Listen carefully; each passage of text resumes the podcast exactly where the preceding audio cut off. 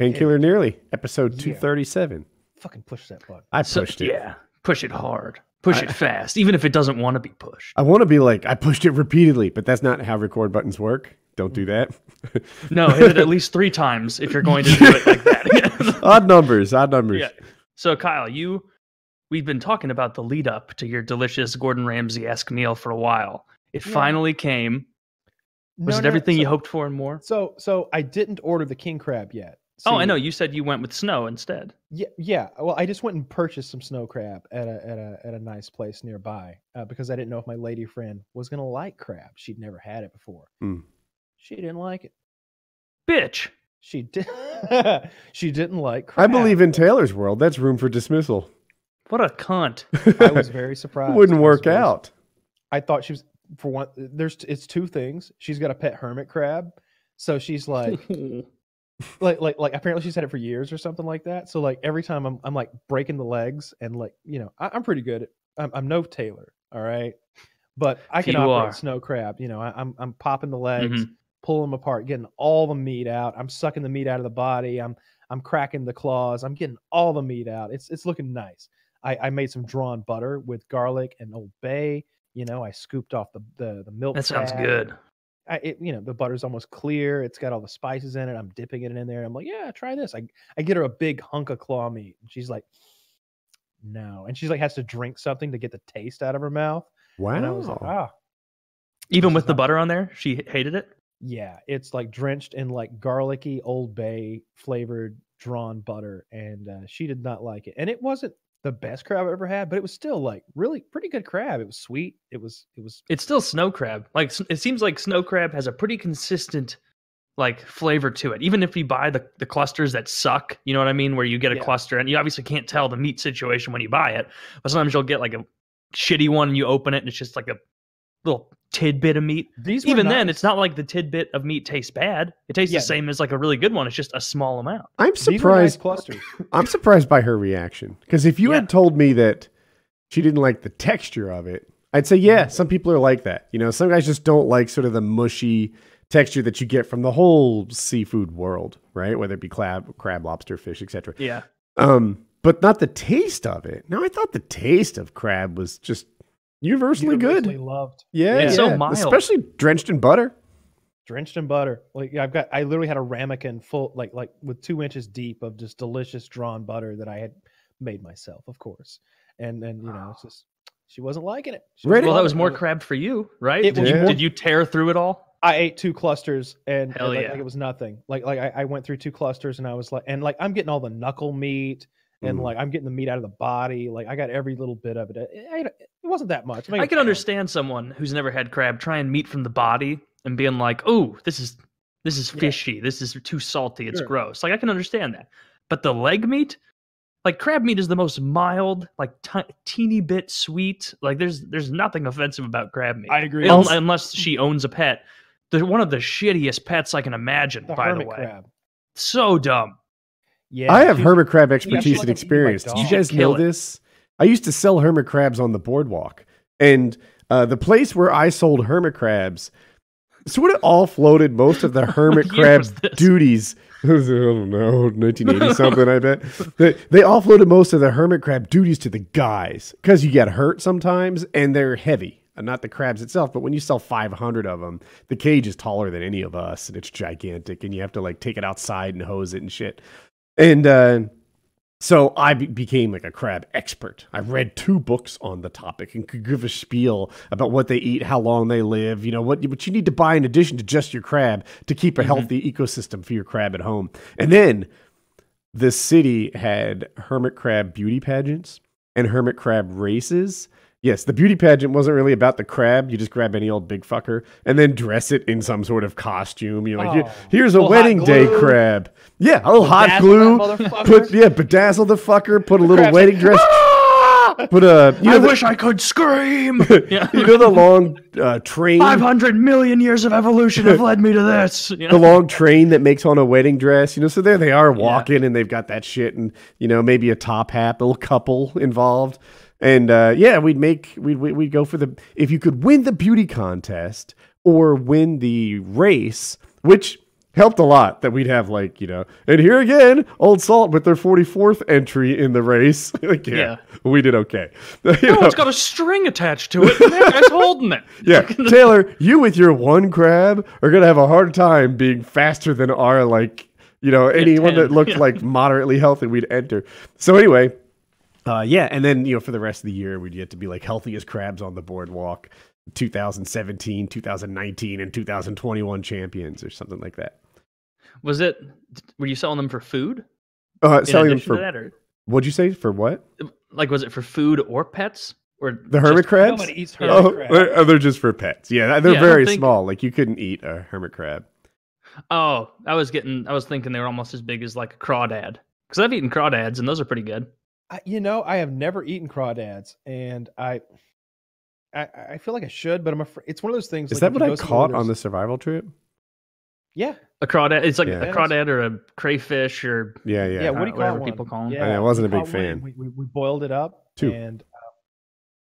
Yeah, you can get very sick eating those in the wild on accident if you don't cook them enough. We boiled it. Yeah, no, it was well cooked, but it was still dirty. Like, we didn't have a. I think in real life, what you might do is just pour water on it and keep water pouring on it until it cleans out. Salt water or something. It makes them shit their guts out, literally. Like they all the shit leaves their system. Yeah, and during the survival trip, I was trying to remember. I watched a lot of videos in preparation for that trip. You know, like things, how to skin a rabbit. You never know, we might shoot a rabbit, right? And it'd be good to know how to skin a squirrel, how to prepare crawdads. And the crawdad video, this guy had like a bucket of them, and I want to say he was like pouring like tons of salt water over them, like pounds of like salt, and then water with a hose, and it makes them shit all the shit that's in them out so that they're safe to like just go at. And but I couldn't remember that video at all during the trip. I'm like, I think salt is supposed to be the thing is, we didn't have an excess of water. I think I brought the only water filtration system, and the water it went really slow, and it was a lot of effort to pump it.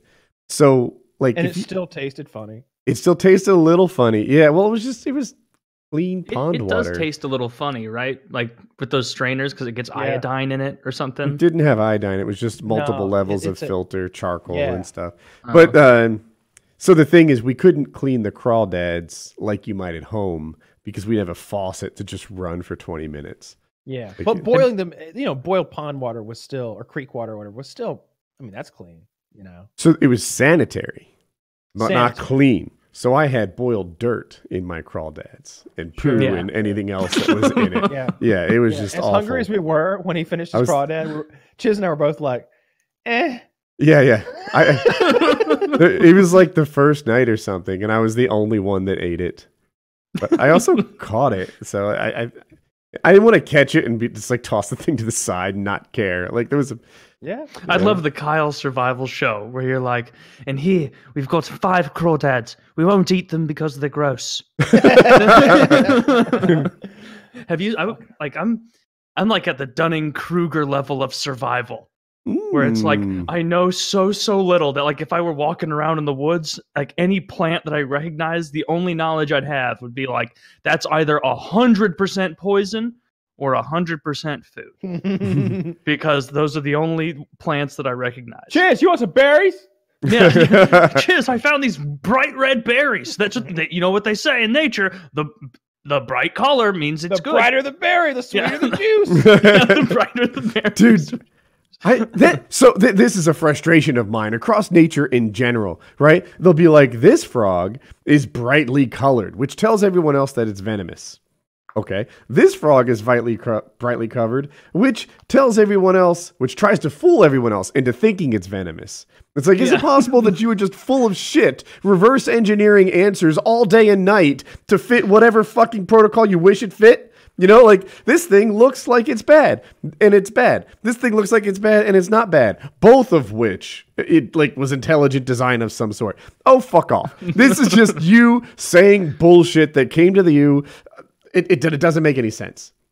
And this rockfish, this dark brown black fish that blends into anywhere in the sea, the most poisonous fish out there, is not bright because well, God didn't want it that way. Like, yes! Yeah, there's no pattern to this stuff, but they try to make it seem like there's a pattern. The brighter the berry, the riper the juice. And then these other bright berries, well, they just kill you.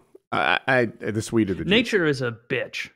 Mm. It's very hard to maneuver around. And the more that I look into like survival communities online, just reading stuff as a total dunce, like the more I realize the into it survival people fucking hate Bear Grylls.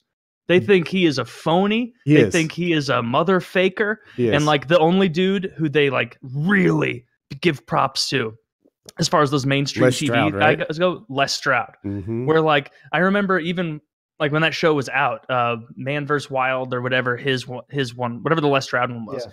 like he would show like him surviving after like 6 days in the Sahara and he'd be like, well, we're finally out of here. I'm going to the drop point. And he'd like walk to like 1,000 yards away in like fast forward film, and then it'd show him like walking back like, I can't leave the camera, but producer said I needed that shot. Like, oh, this guy's exhausted. He's real deal doing 100% of this. Dude, yeah, he did that a lot. Like there'd be a particularly sketchy like 14-foot drop on an icy, like, mm-hmm. I want to say cliff, but 14-foot cliff, right? So not anything too insane. And yeah, he'd have the shot of him going down it, and then there'd be the shot of him going back up to get the cameras that filmed him going down. And oh my, that's the worst. That's so I did in the Day of the Life videos for almost a year or something like that. Dude, mm-hmm. everything you do is such a pain in the ass when you add filming it to it. You know, I was working on the stable a lot. Oh, for fuck's sake. It's like putting the cameras in, and just doing it was half the work. Filming it was the other half. So I could appreciate what Les Stroud was up to there. Oh, yeah, it's tough. He did great stuff. There was one guy who was just a YouTube guy who like does these challenges where he'll go live in the woods and survive. Not with like the Stone Age thing, like the same kind of Les Stroud, Bear Grylls, like you bring modern day supplies out there, but he'll stay for like 5 weeks. And like all the discussions around that guy in those communities are like, see this guy? He's 30 pounds overweight and he's been out there for 5 weeks. This is the guy you trust. He's gained weight on his survival trip. This is the guy who knows what he's doing. At no point has he ever said, I'm just trying to get enough calories. He's flush with everything. And I was like, holy shit, that's really true. When you're looking for a survival man, you want to find someone who's not shredded, low body fat. You want to find a guy husky. Dude, do you watch Naked and Afraid? I've seen it before, only a handful of episodes. Though. Naked and Afraid, I also think is very real. And I think you can tell that by their body changes. Unlike the guy you just mentioned, they often lose like 30 pounds. You know, the women come in looking on the fluffy side of fit, and they leave looking unhealthy. You know, just dirty and weak. Is that even a survival trip, though? Or is it slowly dying? That's my favorite part. So they're like, all right, we have water. With water, I can live 21 days, and this is a 21-day challenge. So if I just find like one or two snakes over the course of 3 weeks, I'll live. And that's what they do. They just slowly die. And it's fascinating to me, like, which environments are the worst. Like, I would have thought rainforest was an easy environment, like, before having seen this, because it's just really rich with life. You'd think there'd be critters crawling all over the place, things you can eat, like lizards and snakes and what have you. Mammals of one kind or another. There's lots of supplies, not a lot of direct sun on you, like baking you, and water. It's a rainforest, so water is so abundant, right? Rainforests kick people's asses. The bugs just eat them alive, and they have no defense against the bugs. Like there's no manly bug defense. Like you just fucked. It's hard to start a fire. Very, very hard to start a fire in a rainforest because everything is so soaking wet. The desert, which I thought would be super hard, they actually tend to thrive in the desert. The one I saw that looked horrible, and I probably only saw 3 or 4 episodes, but it was obviously a man and woman in a swamp. Okay. Like, and everywhere they had to walk was like knee deep in slime and horrible shit. And I was just like, God, did you see the whole season? No. I didn't see that whole season. Wait, is it? They're one-off episodes, aren't they? Naked and Afraid? Yeah, it's not like 5 episodes of the same couple. It's like one off, I think.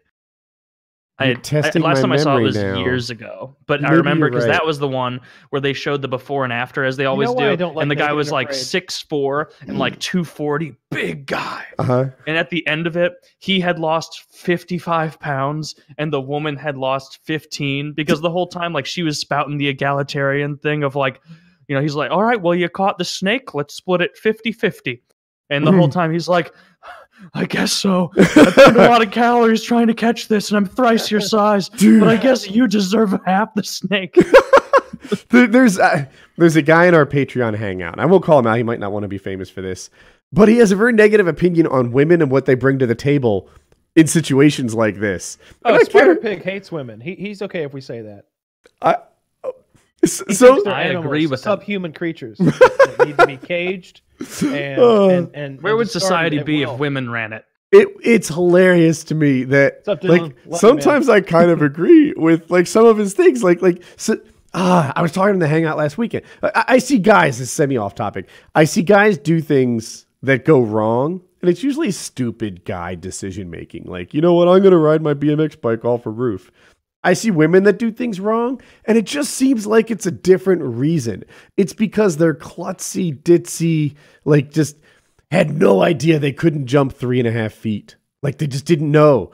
And it's ridiculous how bad an athlete some girls can be. Yeah. Have you ever like gently thrown a ball at a woman and seen the look of panic? Yes. They're like, it's coming. And like, they suck at it. Oh my God. Just not useful in a survival scenario. And I saw two in a swamp. Did they catch like, I don't know, alligators or something, or giant snakes that weighed 30 pounds? Or they might have caught like a little caiman or something like that. One of those little alligators that like isn't gonna like it'll fucking hurt alligator. You if it bites you, but it's not gonna. Dude, when I'm swimming, even little sharks are scary to me. Fuck yeah, they are. Oh yeah. Yeah. I not that I had that experience, but I'm afraid of little sharks in any scenario. I mean, what if it bites your dick? Yeah, dude. The line I always heard from like fishermen or other surfers is like, dude, don't worry about that one. At worst, you'll lose a few toes. Unacceptable outcome. Unacceptable outcome. I don't want to lose a couple toes for fuck's sake. Your life is forever altered if you lose a couple toes. Yes. This isn't something you're going to be joking about later at the bar tonight. I've only watched like one episode of Naked and Afraid, and I turned it off immediately because it was censored. You want me to watch Naked and Afraid? Make Naked and Afraid uncensored and put that shit on HBO. But only for the women. Only for the women. Ah, show me some dong too. I don't want to see man ass walking around. I'll look. I'm an equal opportunity employer. If you want to hang some dong and survive, I'll look at it a little. You know? All right, get after it. Actually, that would be useful. I'd like to see his penile protection strategies. Usually, they get dressed almost right away. They have a What happens? I'm tuning in for episode one. What happens is they show up. They get like maybe 2 items, right? And 2 items is not a lot. So they'll be like a knife and a fire starter. Great. Yeah. Good luck 3 weeks without a cup, you know, like a drinking cup. Yeah. Yeah, yeah. You know, like, so you really need like 5 things to even just live off the land. And then the items they choose comes in like a burlap purse. With a strap, and usually they take that and turn it into some sort of skirt almost right away. Yeah, if I were that guy, and I were in a cold area, I would lie. If I were the resident survival guy, and the woman wasn't as experienced, and we were in a cold area, I'd be like, I can already tell it's coming on. I've got classic phallic frostbite. I'm gonna have to warm it up somewhere. No, we're not fucking. No, we're just gonna soak. No, I have to move a little bit, or I'll lose it. My heart on. No, there has to be blood in there. That combats the phallic. You don't know anything about phallic. Raping this woman. No. Survival. This is survival. Well, the first time he told me he had phallic frostbite, I let him put it in because it seemed real. It wasn't until the 5th or 6th time that I realized we're in Arizona. See, baby, that's my gift to you. Now you're warm all over your titties. Yeah. So now I'm pregnant. And, you know, oh no! Maybe you didn't get where I was headed. I need even more calories. Taylor, I understand. I understand that you have done a little bit of Wings of Redemption research as of late. Is that correct? Not so much research as I didn't do any of it. Chiz, resident expert Chiz, is the researchman. I basically was just sitting around on chilling last night, and Chiz, you know, I got to talking to him, and he was like, "Oh, this is a perfect opportunity because you don't know enough about Wings of Redemption." And I was like, "You're right. 100% of my knowledge about Wings comes from the show. Like, I don't watch these clip channels. I'm about there with you." Yeah, that's where I am with it. Like, except I don't really have the desire to watch it. Yeah, come on. You definitely, you both definitely have more history, and but I know Kyle's the most into it. A fucking history. And so there were a couple videos that were super fucking funny. I don't remember the title of them. You'll have to go to Chiz for that. But yeah, I'm definitely a little more educated. A long way to go, to be fair. A long, long way to go. So these videos, were they from like 6 years ago, or are they like what are you watching? No, they were. Here? It was like it was the Twitch era of Wings. Okay. And so it wasn't like super old stuff for the most part. It was just cut ups of him on Twitch being like either rude to someone or saying like a lot of the repeat of like, ban anyone who does this, ban anyone who says that, ban anyone who. Well, one of them was like, ban anybody who jokes in the chat. Who laughs? Ban anyone who laughs.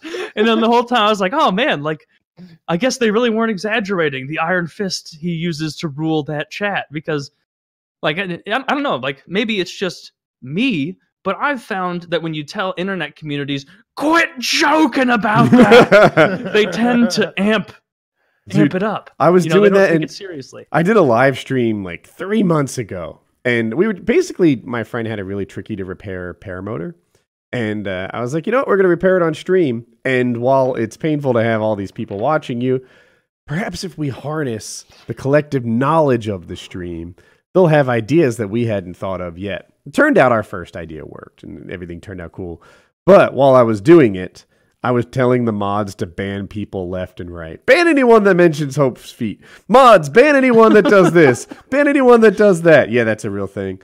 But I didn't have any mods, so I was just fucking around. See, I like that. That's a good bit. You don't have any mods, and you're demanding that mods ban people. Yeah, I was. Yeah. Did, forgive me, but I drink. Did we ever talk about Wings rekindling his relationship with his father on the show? No, I don't think so. No, was it on the show that you showed me that picture? I know that we saw a picture. Yeah, you showed me a picture. That might have even been pre-Hangout. No, I think it was during the Hangout. Yeah. Now, is that real? Yeah, that's real. Or no? Yeah, that's real. Are you sure, or is that like a guess? I wouldn't bring you false facts, okay? Fair enough. I was a fool to have even questioned. I pride myself in my Wings of Redemption expertise. I call myself a Wings of Redemption historian. With no sarcasm. No, this isn't Fox or CNN. I trust you. Fair and balanced. Okay, when it comes to Wings of Redemption, I'm Fox News. Okay, fair and balanced. You can be one or the other, Fox News or fair and balanced. But carry on. That's their slogan. God damn it, it's trademarked. I think they got rid of it because they're like, nobody's even buying their signal. It's like when Lucky Strikes was like healthy. Yeah. We gotta cut that out. There's 8 out of 10 doctors bribed by Camel. They smoke Camel. Yeah.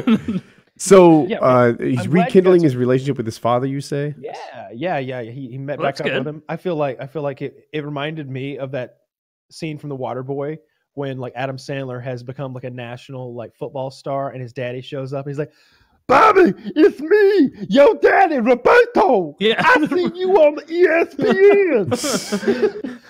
We're going to be like Tiger Woods and his daddy. Yeah, and he's got those like crazy lazy eyes. my mama said, what are you doing here, Roberto? Yeah.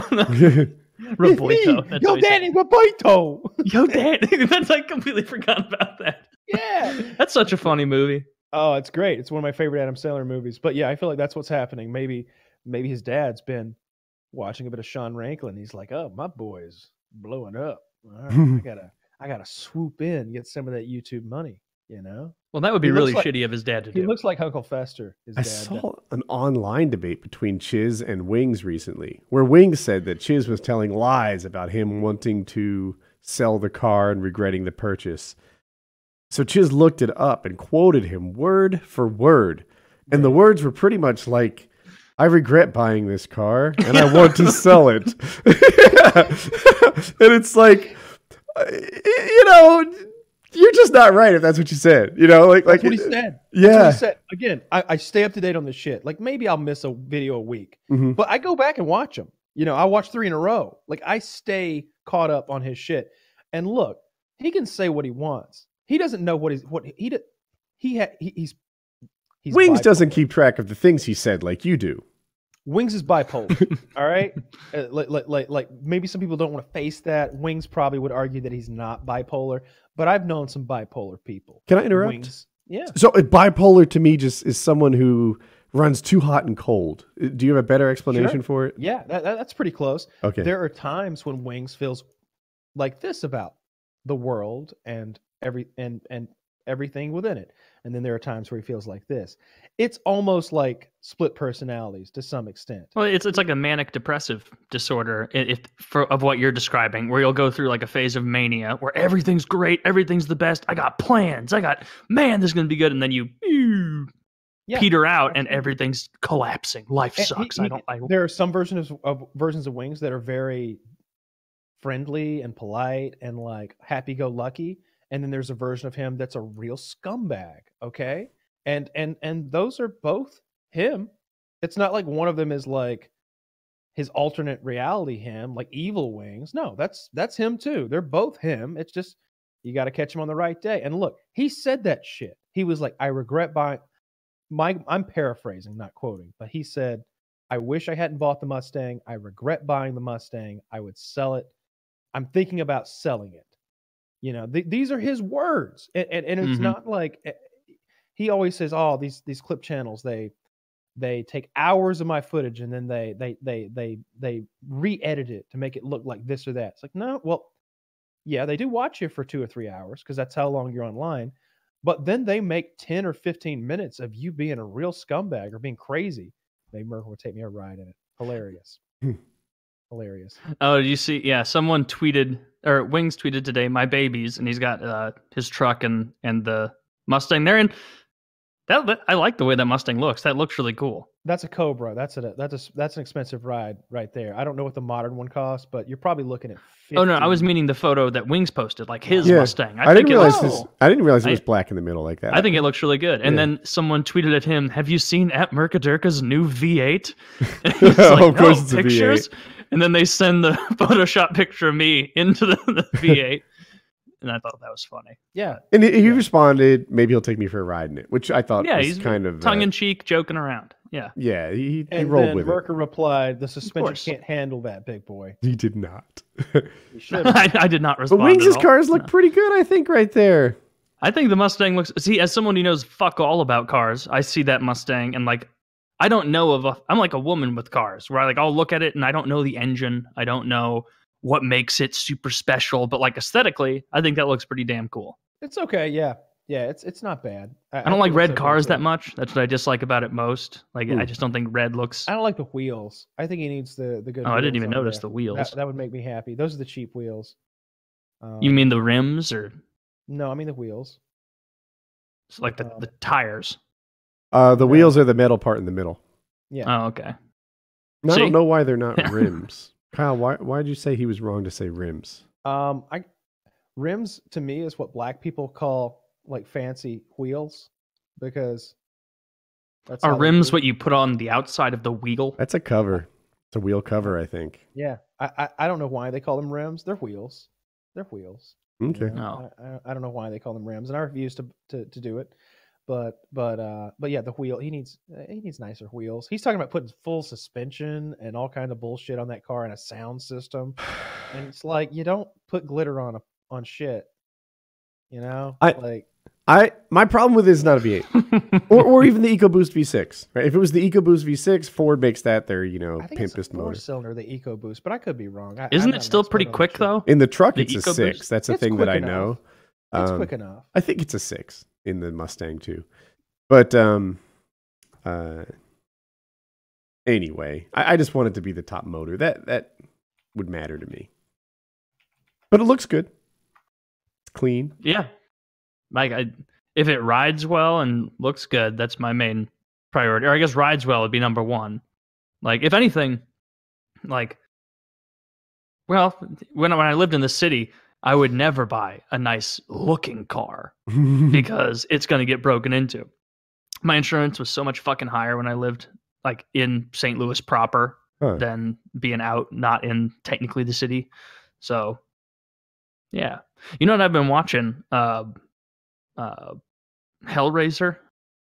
I watched the first one and I'd seen the first one. Yeah. And I was like, this is a good ass horror movie. I like this. He's cool. He's got that ominous voice and he's got all the nails in his head and everything. Yeah. And I was like, yeah, this guy's sweet. And so I went and I found Hellraiser 2 today. Yeah. And I was like, I want to watch Hellraiser 2. Ah, it's $4. You know what? I like the first one so much, I'm going to rent it. Awful. Awful. There's 7 more of these. I don't know if I'm going to rent any more. Like, what is the purpose? Like, it seems like it really blew their wad on the first one. But I figure you've probably seen fucking all of them. I've seen them all. I really like the first one. In the book, so in the movie, obviously, there's that scene where the blood that splatters on the floor rejuvenates the dead guy and brings him back to life. In the book, it's cum. Hell yeah, that's cooler. Yeah. There's just a guy like, come back to me. Yeah, the cum gets on the floor and he like it uses it as sustenance to like come back to life. I've seen them all. I liked Hellraiser Bloodline because that's like a. Is that a new one? Nah, it's from like 15 years ago. The new ones don't have the same actor as Pinhead, and a lot of people find that actor to be a big part of the series and a big part of why it was good. He's very good at what he does. Bloodline goes through the past and shows you the entire history of the puzzle box, and essentially it was like this. I don't know. I'm making this up mostly, but this 15th century French puzzle maker was contracted by this rich fucking guy who was into satanic worship to make this puzzle box. Okay. And he made it, and then they open the gates of hell and bring the Cenobites forward, and bad shit would happen. And so that guy's descendant, they got the puzzle box maker's descendant, way in our future, in like the year 2200 or something, is in like a space station or something, and he's trying to fix it all. And as he's trying to like fix this thing and close the box forever, there's flashbacks that go through his entire family lineage. From like the 1500s to the 1800s to like 1980. So would you recommend this one? Like, you think this might be worth watching? I liked it, but it scared the fuck out of me when I was 15 or whatever, or maybe younger, maybe 12 or 13, I guess, when I watched it. It scared the fuck out of me. I haven't watched it since then. The first one's the best one. After that, it's like campy torture porn. I want like that's how Saw went. Where like Saw 1. Really fucking good movie. It's really good. Like, I like Saw 1 a lot. You want a good horror movie? I want like a good, and it doesn't have to be like a super high quality horror movie. Like, I like campy, kind of shitty horror movies, but I don't know. I'm always looking for the diamond in the rough of those, because every once in a while you find like a campy horror movie that actually ends up pretty fucking good. You've seen the Conjuring movies, right? Yeah, I've seen the first two. That was the movie I was watching with my girlfriend when we were on vacation in Florida. And she was getting so scared.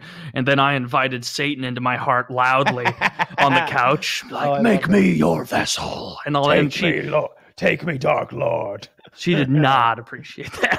Yeah, but not. Yeah. Scared her. But, yeah, I don't know. If you want super campy, it's Killer Clowns from Outer Space. Like, if you I've seen that.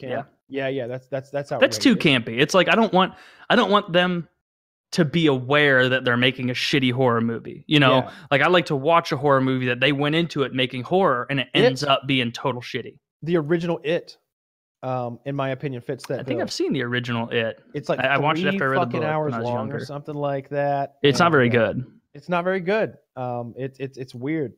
I don't know. Chiz really likes Nightmare on Elm Street. I could never get into those. I can't get. I don't. I like Freddy Krueger's not very scary. It's more sci-fi than horror, but I've got Serenity in my head. I've seen that. Yeah, let me look it up. Or let me make sure that I've seen it. It is Serenity. Well, it's Firefly. It is, but there's definitely horror aspects to it. There are, basically monsters that the whole society turns into monsters, and they look like horror bad guys. Yeah, maybe too long since you've seen it. Because I've seen it recently. I remember. Wait, it says it came out in 2019. You know, the gas turned those people on that planet into like the Reavers and you know, yeah, pretty much aggressive zombies. Yeah, they're rough customers, but it's still kind of an action. Yeah, it's an action movie. It doesn't get too scary, in my opinion. Horror is horror. You know what I watched last night that was good? Was The Informant with Matt Damon in it, where he is he's like on the inside of this corn manufacturing plant, and he like is in charge of the lysine production. Then he's price fixing with the Japanese, and the whole way, spoilers, but the whole way he's like having internal monologues for how smart he thinks he is, and he's like fucking it up the whole way. Where the FBI agents will be like, "You've been wearing a wire, and you mean you've told your secretary and 5 friends that you're wearing a wire?" Matt Damon's like, "Yeah, the people I trust. What are you mad about? It's going to be fun." And he just keeps fucking up. And in the end, he ends up serving more jail than any of them because he fucked up so bad. Have you seen that one, Kyle? I know about it. I've seen the previews, and I know the plot. It just didn't seem like something I'd like. I thought it was pretty good. Like, not enough to watch everything he does.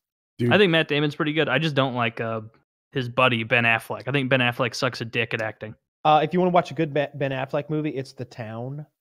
That is a good one. Yeah, that's the robbery one where they wear the nun masks. That's the robbery one and it's got Jeremy Renner in it. That's his best movie, and man, he really peaked right there and never recovered it. I'm not a big Ben Affleck fan, and I've given him a lot of chances.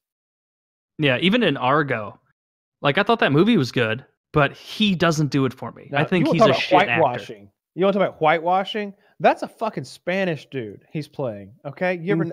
I think he's even his character's name. Ben Affleck looks a little swarthy.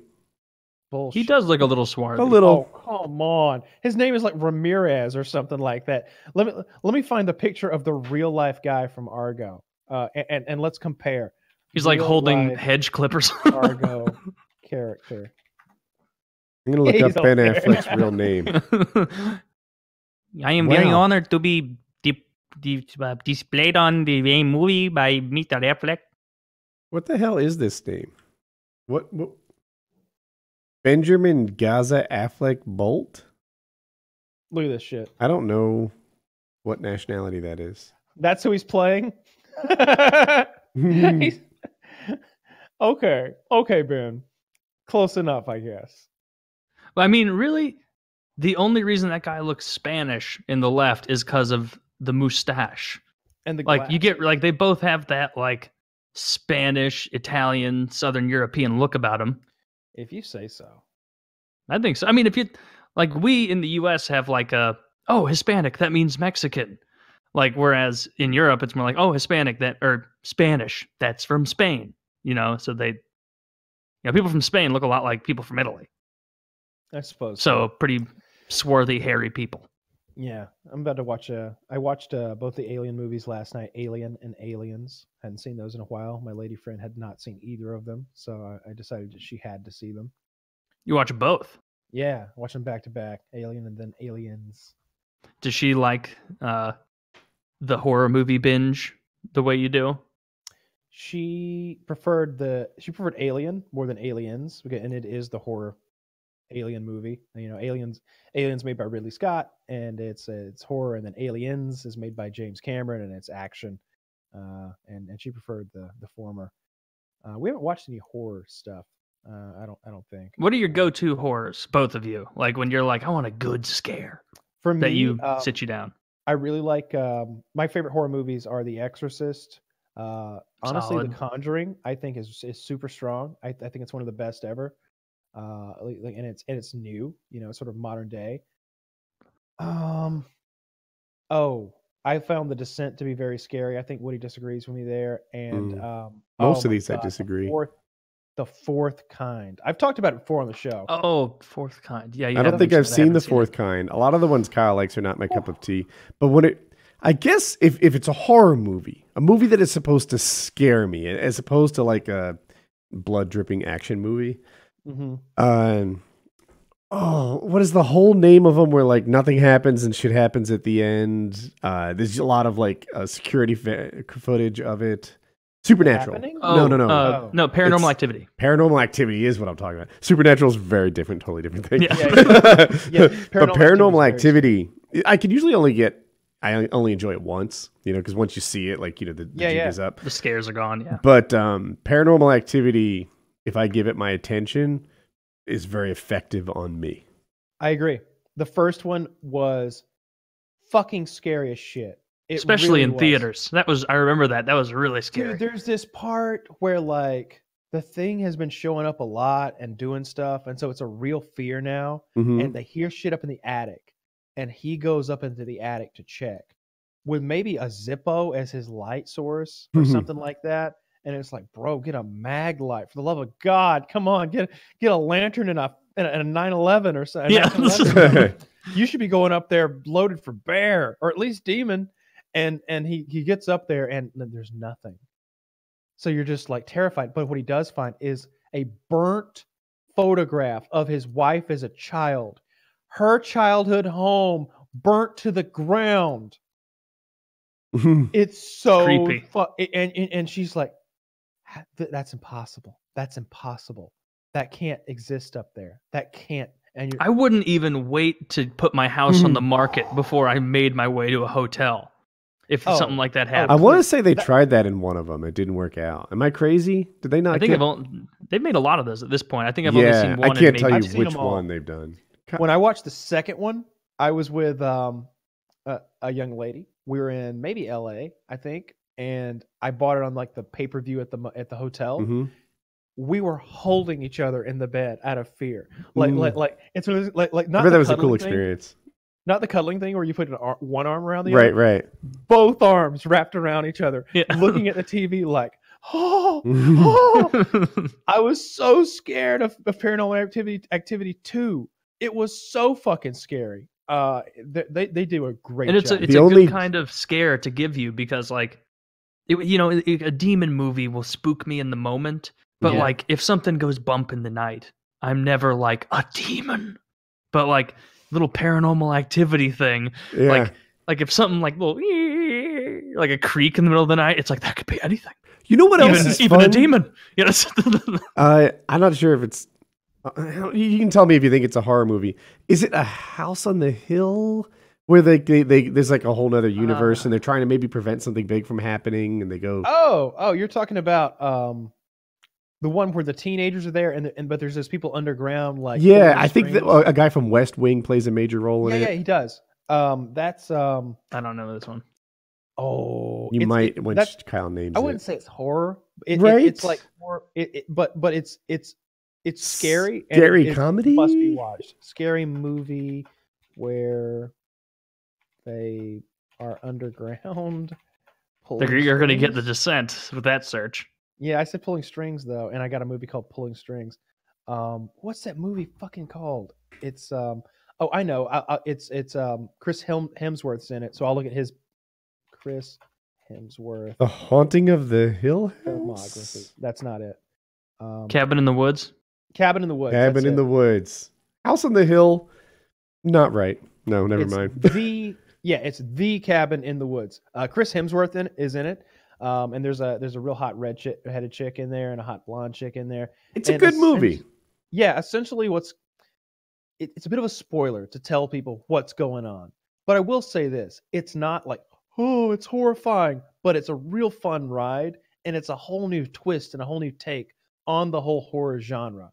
And you get a lot of bang for your buck. And I should just leave it there because if I spoil it, it takes a little bit of the pop out of it. And it's a good show. Spoiler-free talk while we're at it. The new Game of Thrones trailer came out. Kyle, did you see it? I know you're AFK and you've been avoiding that kind of thing. My lady friend was like, "Hey, new Game of Thrones trailer." I'm like, "No, I don't watch those. I saw it. They have spoilers in them." And she's like, "No, it's just a trailer." I'm like, "If I see character A in set B, I know that he's going to be in set B, and that's too much information for me. If I see that Jon Snow is somewhere where there are green trees, too much information." Right. So I'm not going to spoil. Cersei Lannister is in the snow. Too much information. So I won't spoil anything. What I was going to say is this: I used to do these breakdown of Call of Duty videos, right? With they show a Call of Duty trailer, and I had a level of time and expertise in that game And I might notice things you didn't notice, you know, I like forgot about those, a thing that like flickered videos on the mini map or something like that, that maybe a more casual player wouldn't have picked out. With Game of Thrones, as much as I love that show, I'm not that guy. There are people who will be like, hey, there's another medallion on that dude's necklace. That's told me a lot of things. I made that up. It's not a spoiler. Mm-hmm. Yeah. But I wouldn't pick that up. You know, I wouldn't pick up like a subtle sigil change or something. But I watched it, and all it did was get me hype on like a general level. It's like, yeah, you know, if I even told you what I saw, like this character was feeling stressed at a time, then, well, yeah, but that didn't tell me too much. Like I'm still down. I didn't think it spoiled much. Okay, like, yeah, so you're with me on that, yeah. But I think there are people in this world. Alt-Shift-X is going to make a video about what he saw in there, and it will be things I didn't pick up. Like, but if you saw Cersei in the snow, let's say for the trailer for last season, that would give something away. If you see her in the snow this season, well, winter's here. Like, there's already snow coming down. If she's in the wilderness, I know she's gone north with an army. If I see the city, then I know she's stayed at home, but the snow has come there. Either of those things are spoilers for me. They really are. I'll tell you what they did with Cersei. They showed her in a place, I don't even know if I recognize the background. Perhaps indoors, probably. And she had a look like she thought she was clever. Okay. All right, so there's a point this season where Cersei thinks she's clever. I could have told you that was coming. Oh, my eyebrows. yeah. So, but yeah, I'm pretty down for it. I go through these phases where I think like, dude, it's about to happen. You know, it's right here upon us. And then I think about it some more and I'm like, actually, it's 6 weeks away. And by the way, 6 weeks from now, that's just episode 1. The last episode's 12 weeks away. This thing's so far from now. And I go back and forth. Yeah, we all have to finish our taxes before we even get to see episode 1. So that sucks. No, April 12th. I don't even start. I'm just kidding. Oh, well, you're like watching it, like finishing the episode on April 14th, and you're like, all right, time to get my taxes done. Like 11:58. But it is pretty far away. Another thing, Conor McGregor. So people don't know, McGregor lost, I want to say his last 2 UFC fights. No. He won. He lost again. He lost his most recent one, but before that, he won, right? He did a Nate Diaz win. Am I crazy? I think that's right. Yeah. Yeah. So he just lost his last fight, and but he's only fought UFC like once in the last 3 years, I think. And yeah, he lost his last one versus Nurmagomedov and won the second to last one versus Alvarez. Oh, was it Alvarez? Yeah, that makes sense. He beat Diaz and went on to Alvarez. So they were going to make him the co-main in his next thing. And McGregor, that's a showstopper for him. He needs to be the main event. He wants to be the last fight. But usually what they do with McGregor cards is they stack them. So like one of the things that makes a McGregor night such a special night is that McGregor's fighting. The other part of it, though, is usually everyone on that card is awesome. Like it's just... They really make sure that this is an event to remember. But who's going to be the main...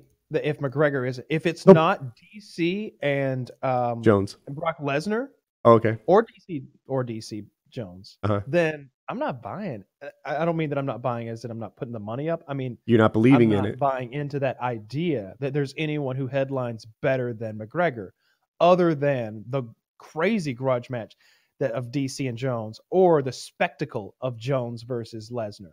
So I think that what the UFC is saying is, look, title fights are the main, you know, and McGregor doesn't have any titles. So McGregor can fight in the co-main. It'll be a very big deal and it's awesome.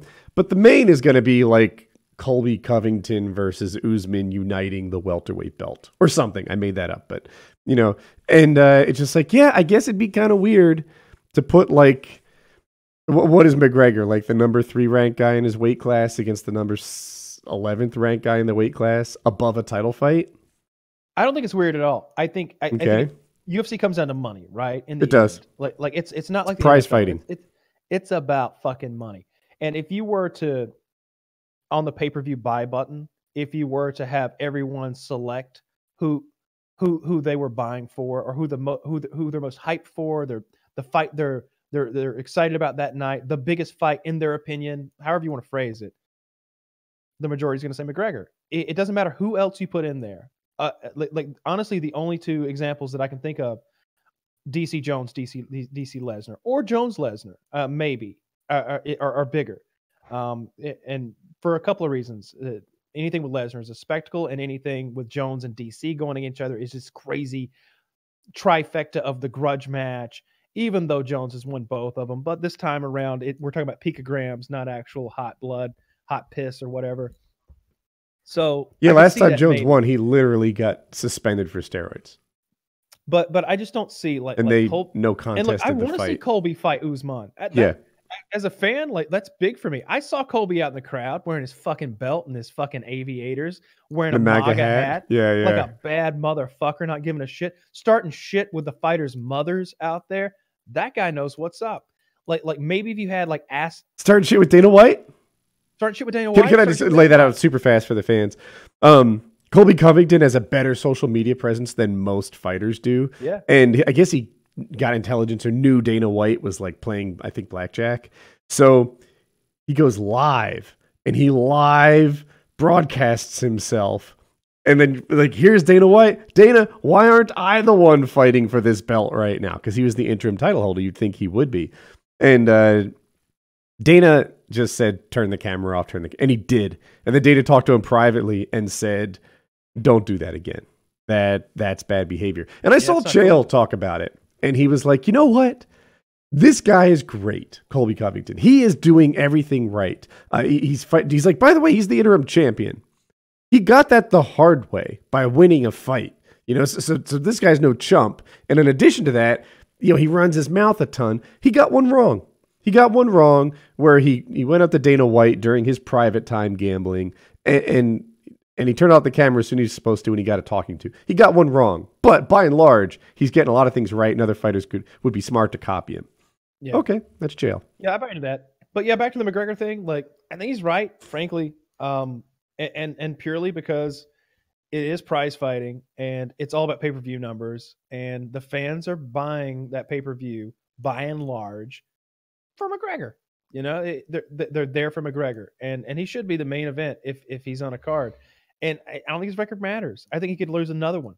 He could lose to pick a fighter. He could lose to anybody. He could lose to you. To me, that would ruin him. Yeah. You know, and he'd still come out. And they'd be like, Woody did have 50 pounds on him. You know? You know, but that would kickstart your career. They can stop making him the main event when he stops, when his next pay-per-view isn't one of the top 5 biggest pay-per-views of all time. If they make him the main event on the next one and it's not sliding right up in there and top 5 pay-per-views of all time again, then it's like, maybe we did make an error here. Maybe we should have. Maybe Jones should have been up there. Maybe Usman Colby should have been up there. Maybe Rose Namajunas should have been up there. I think that you and McGregor have really strong points. I guess it's the UFC. You can make your own rules, right? It's not like the athletic commission is determined. So you can do it. You can go have Cody fight Usman on the co-main and have two ranked fighters as the main event. You can do it. I can see the point. I can also see the other way. Like it's a little more integrity to the sport when you put the title fight last. And it's not even a matter of like the uneducated fan being like, well, shouldn't the main event be for a title? Because the uneducated fan is McGregor's bread and butter. The average mom and pop who doesn't buy an event unless it's McGregor, those people are his bread and butter. That's why he breaks those numbers, because when they have a card like last week where you've got you got big names, I guess, but you've also got a lot of the best fighters in the game fighting each other for.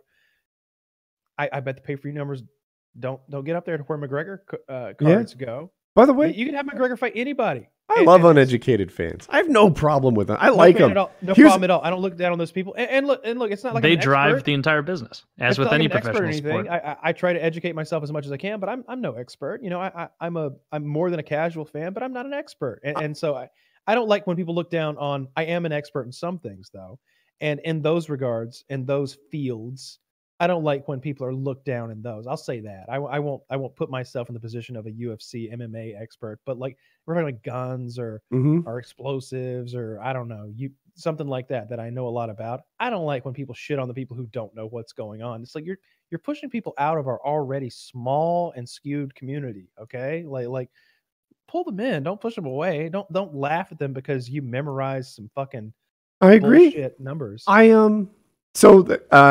I'm from the Philadelphia area. I follow some Philly teams. And right now, in the world of NBA, the Sixers are exciting to watch. They're kind of fun. They've got a bunch of cool lottery picks, and then they built a little team. Now they're drafting. They're trying to win a title this year, right? And if you were to choose 5 teams that might win it, I think Philly would be on your list, right? So it's just an exciting time to be a Philly fan.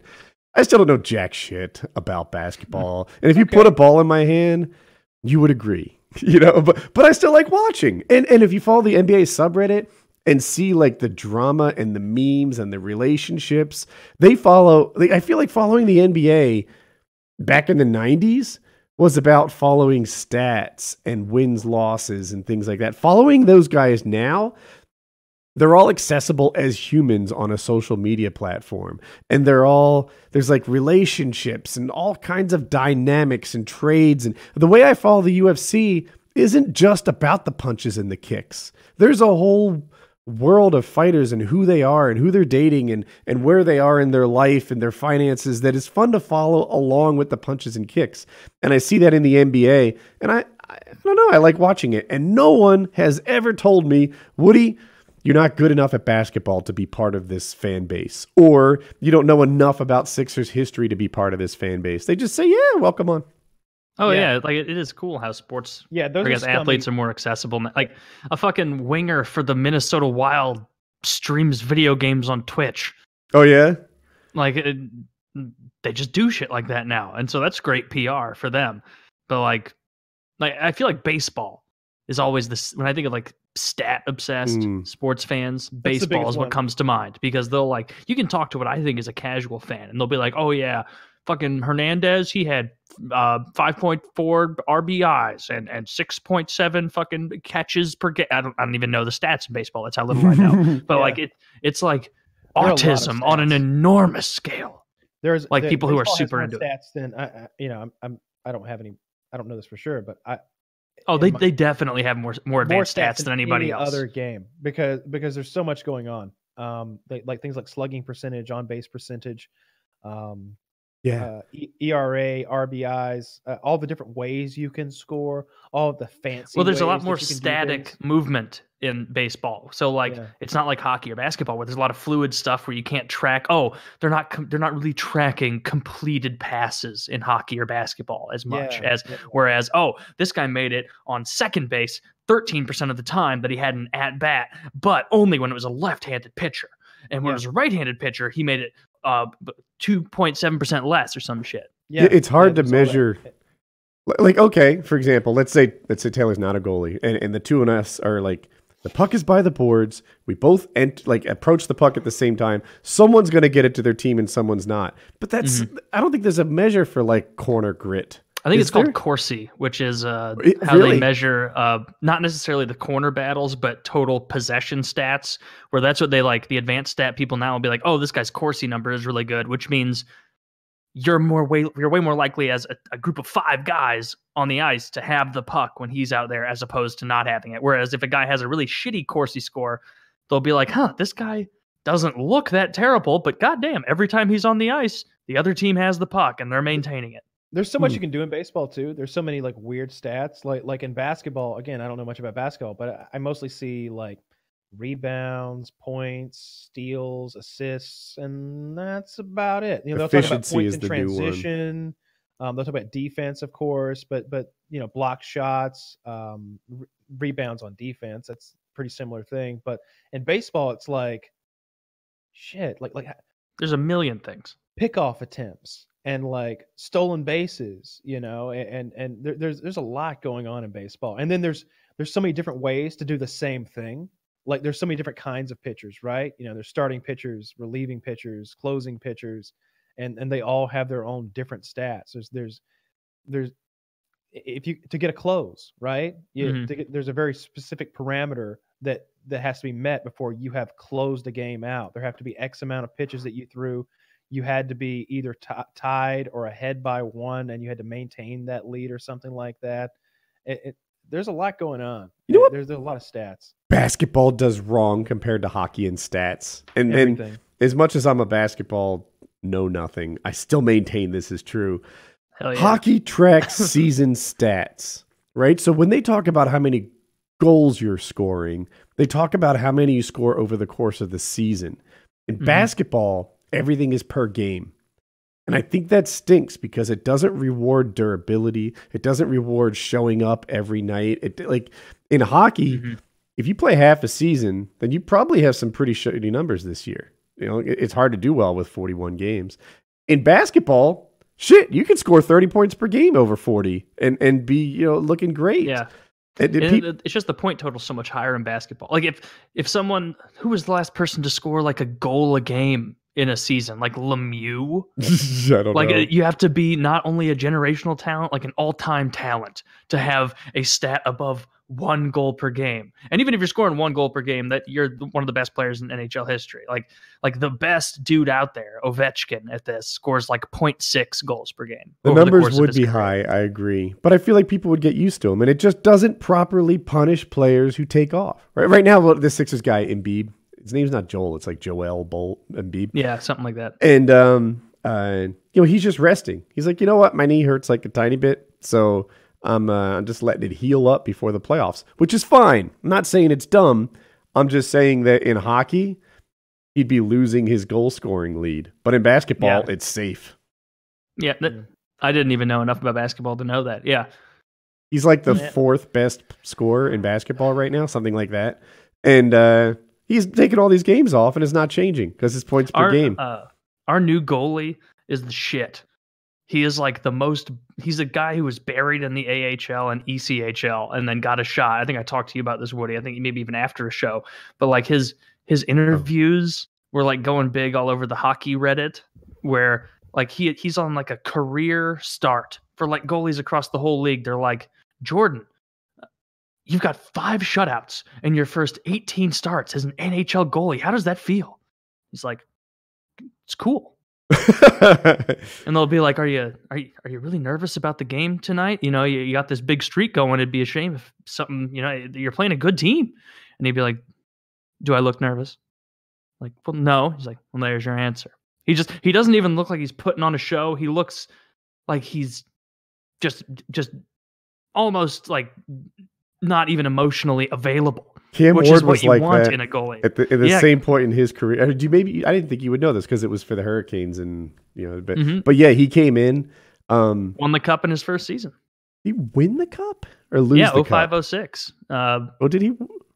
Yeah, I think 05-06. That's when the Canes won, right? It is, but against Edmonton. You might be right. In my head, he lost the cup his first season, but I could be wrong. He made it. Even losing the cup is a good year, but he just. Nothing seemed to faze him at all. He was like, they kept saying there was ice water in his veins. And I don't know how to describe a guy who, like, you're interviewing him about the Stanley Cup finals that he's in. And he appears bored by this situation. Yeah. You know, and he's like 19, you know, which, you know, when I don't know, maybe I was 30 and I thought 19 was young. But now I think of him as just literally a child. Dude, the Hurricanes ruined that guy.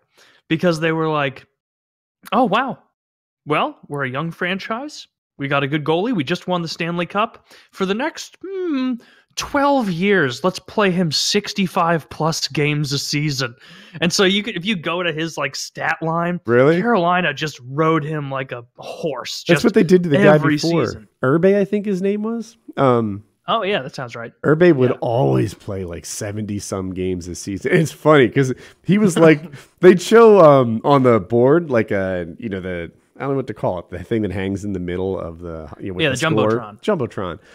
And they'd be like, you know, Irbe, and like league leaders, not in goals against, right? Not in save percentage, but in games played was the category he would lead, and the whole place would cheer. And it's like, well, fuck, I could lead in games played. Like, all I gotta do is play 82 games a year. But I just can't imagine the amount of resentment you must have against your organization if you're Cam Ward, and it's just like, all right, who's in again? Oh, me, me again. So I played the last 11 games. That's got to be exhausting. I don't know. I've never, well, I barely played goalie. I don't know what goalies want. You know, are they mad every time you bench him, or are they like, oh, thank goodness? They like a break. Like 50 games a season for a starter, 50, maybe 55 is probably good. But there were seasons where he played like 76 games. Yeah, Irbe would do that which too. Is almost every game of the season, which means that there were multiple games where they played back-to-backs where it's like, all right, Cam, you're in this 8 p.m. game, and tomorrow's nooner. You're up too, champ. It's like, oh my God. That's where pitchers have it nice, right? Like you pitch maybe 1 out of 5 games, 1 out of 6 games, maybe. Even if you're in the World Series or you're in like a playoff situation. Wait, yeah. I thought the baseball pitchers did it more in shifts where it was like you have an opener and then a middle guy and then a closer, but that everybody played most games.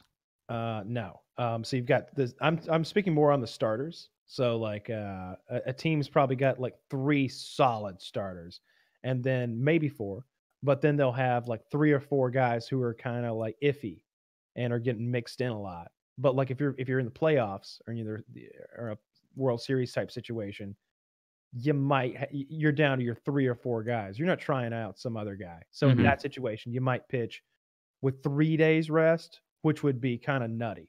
Like if a pitcher is pitching on 3 days rest, it's like, It's too much rest. It's worthy. No, too little. Oh, if he's pitching on only 3 days rest, it's worthy of comment.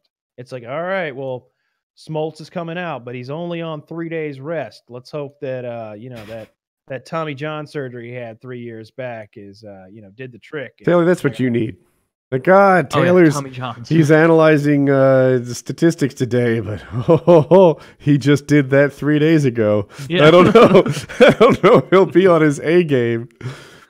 But yeah, the starters will do that, and then the relievers are kind of a mixed bag, and then the closers are also a mixed bag. Although closers pitch a lot frequently. Like those guys are usually only pitching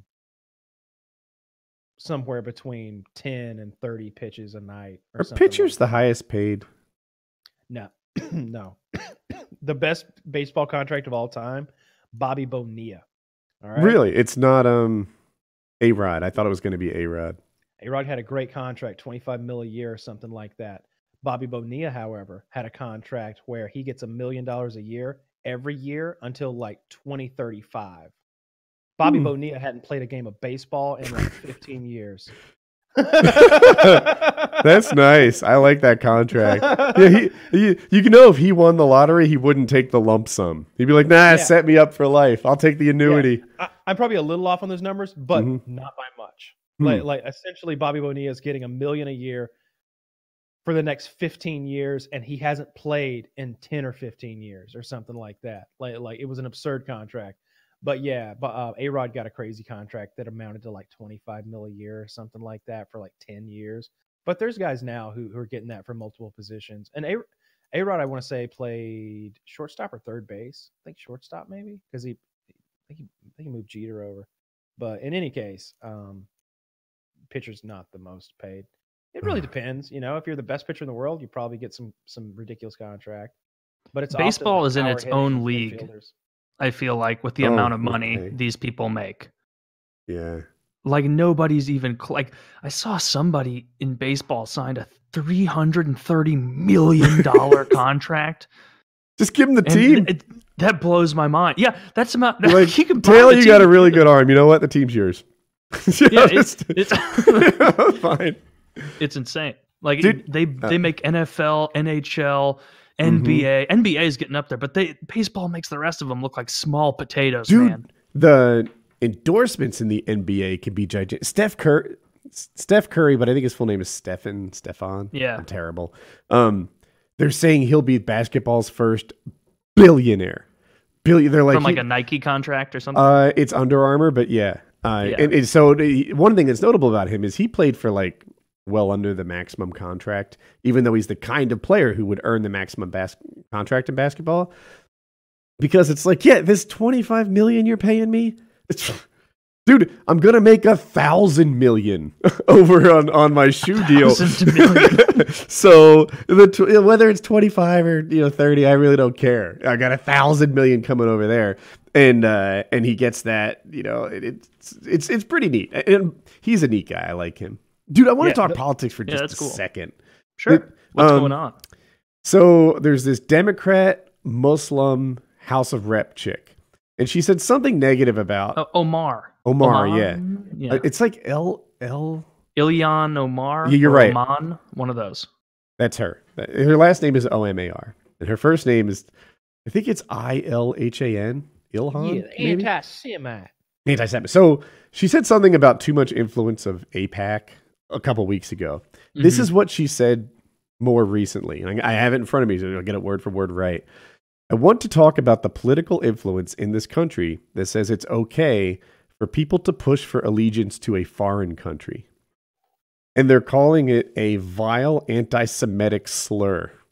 And Nancy Pelosi is going to censor her on the House floor.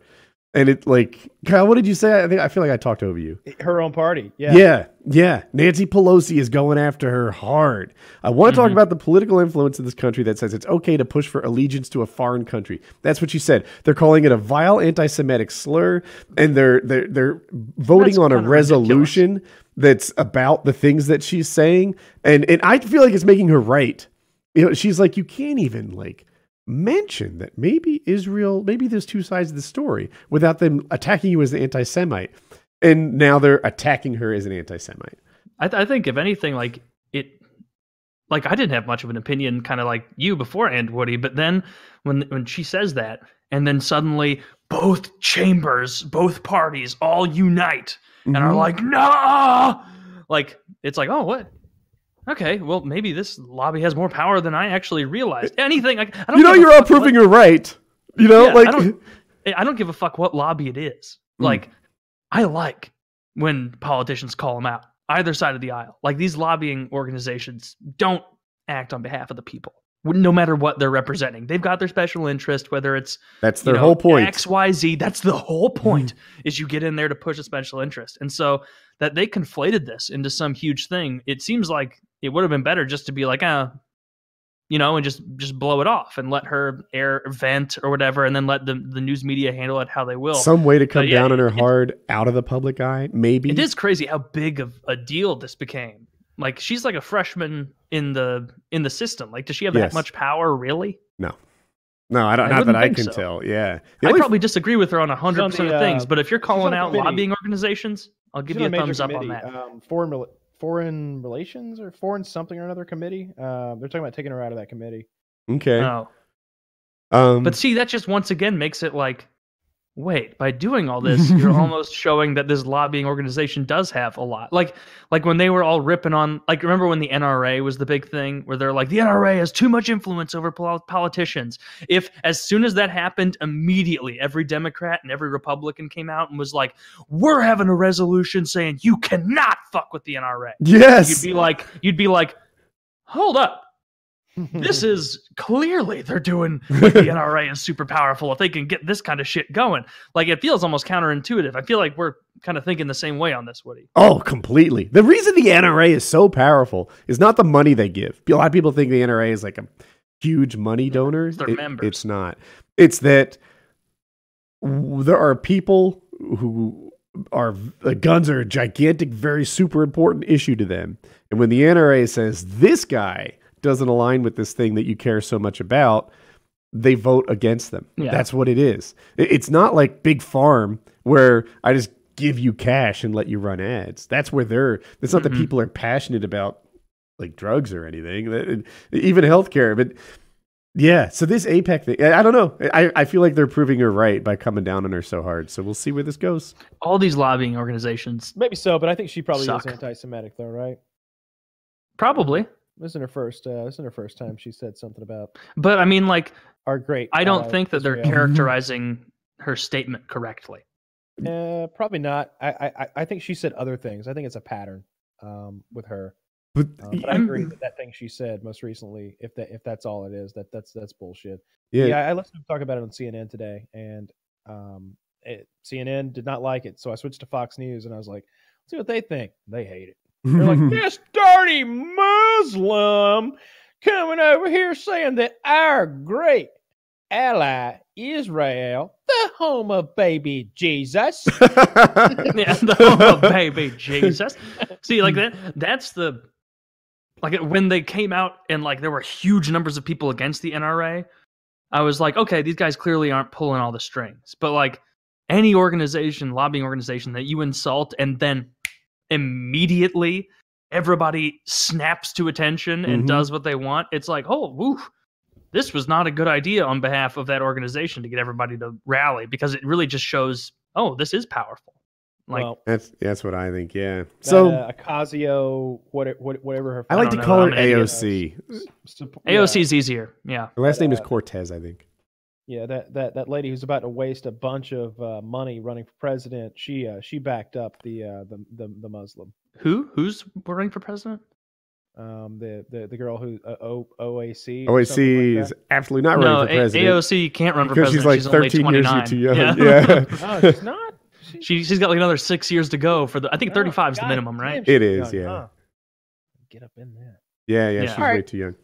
Is that a show? Because I gotta make some dinner. I got some chicken parmesan that needs. All right. Up. Yeah, I haven't eaten yet, and I'm equally starving. So I've got to pee. PK 237.